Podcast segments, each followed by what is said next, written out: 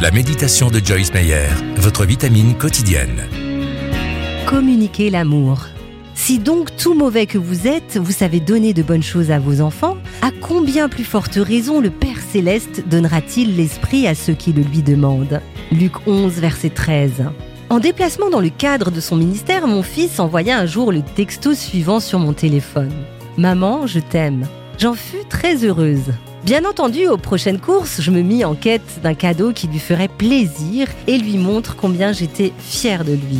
Envoyez un message à Dieu aujourd'hui pour lui dire combien vous l'aimez.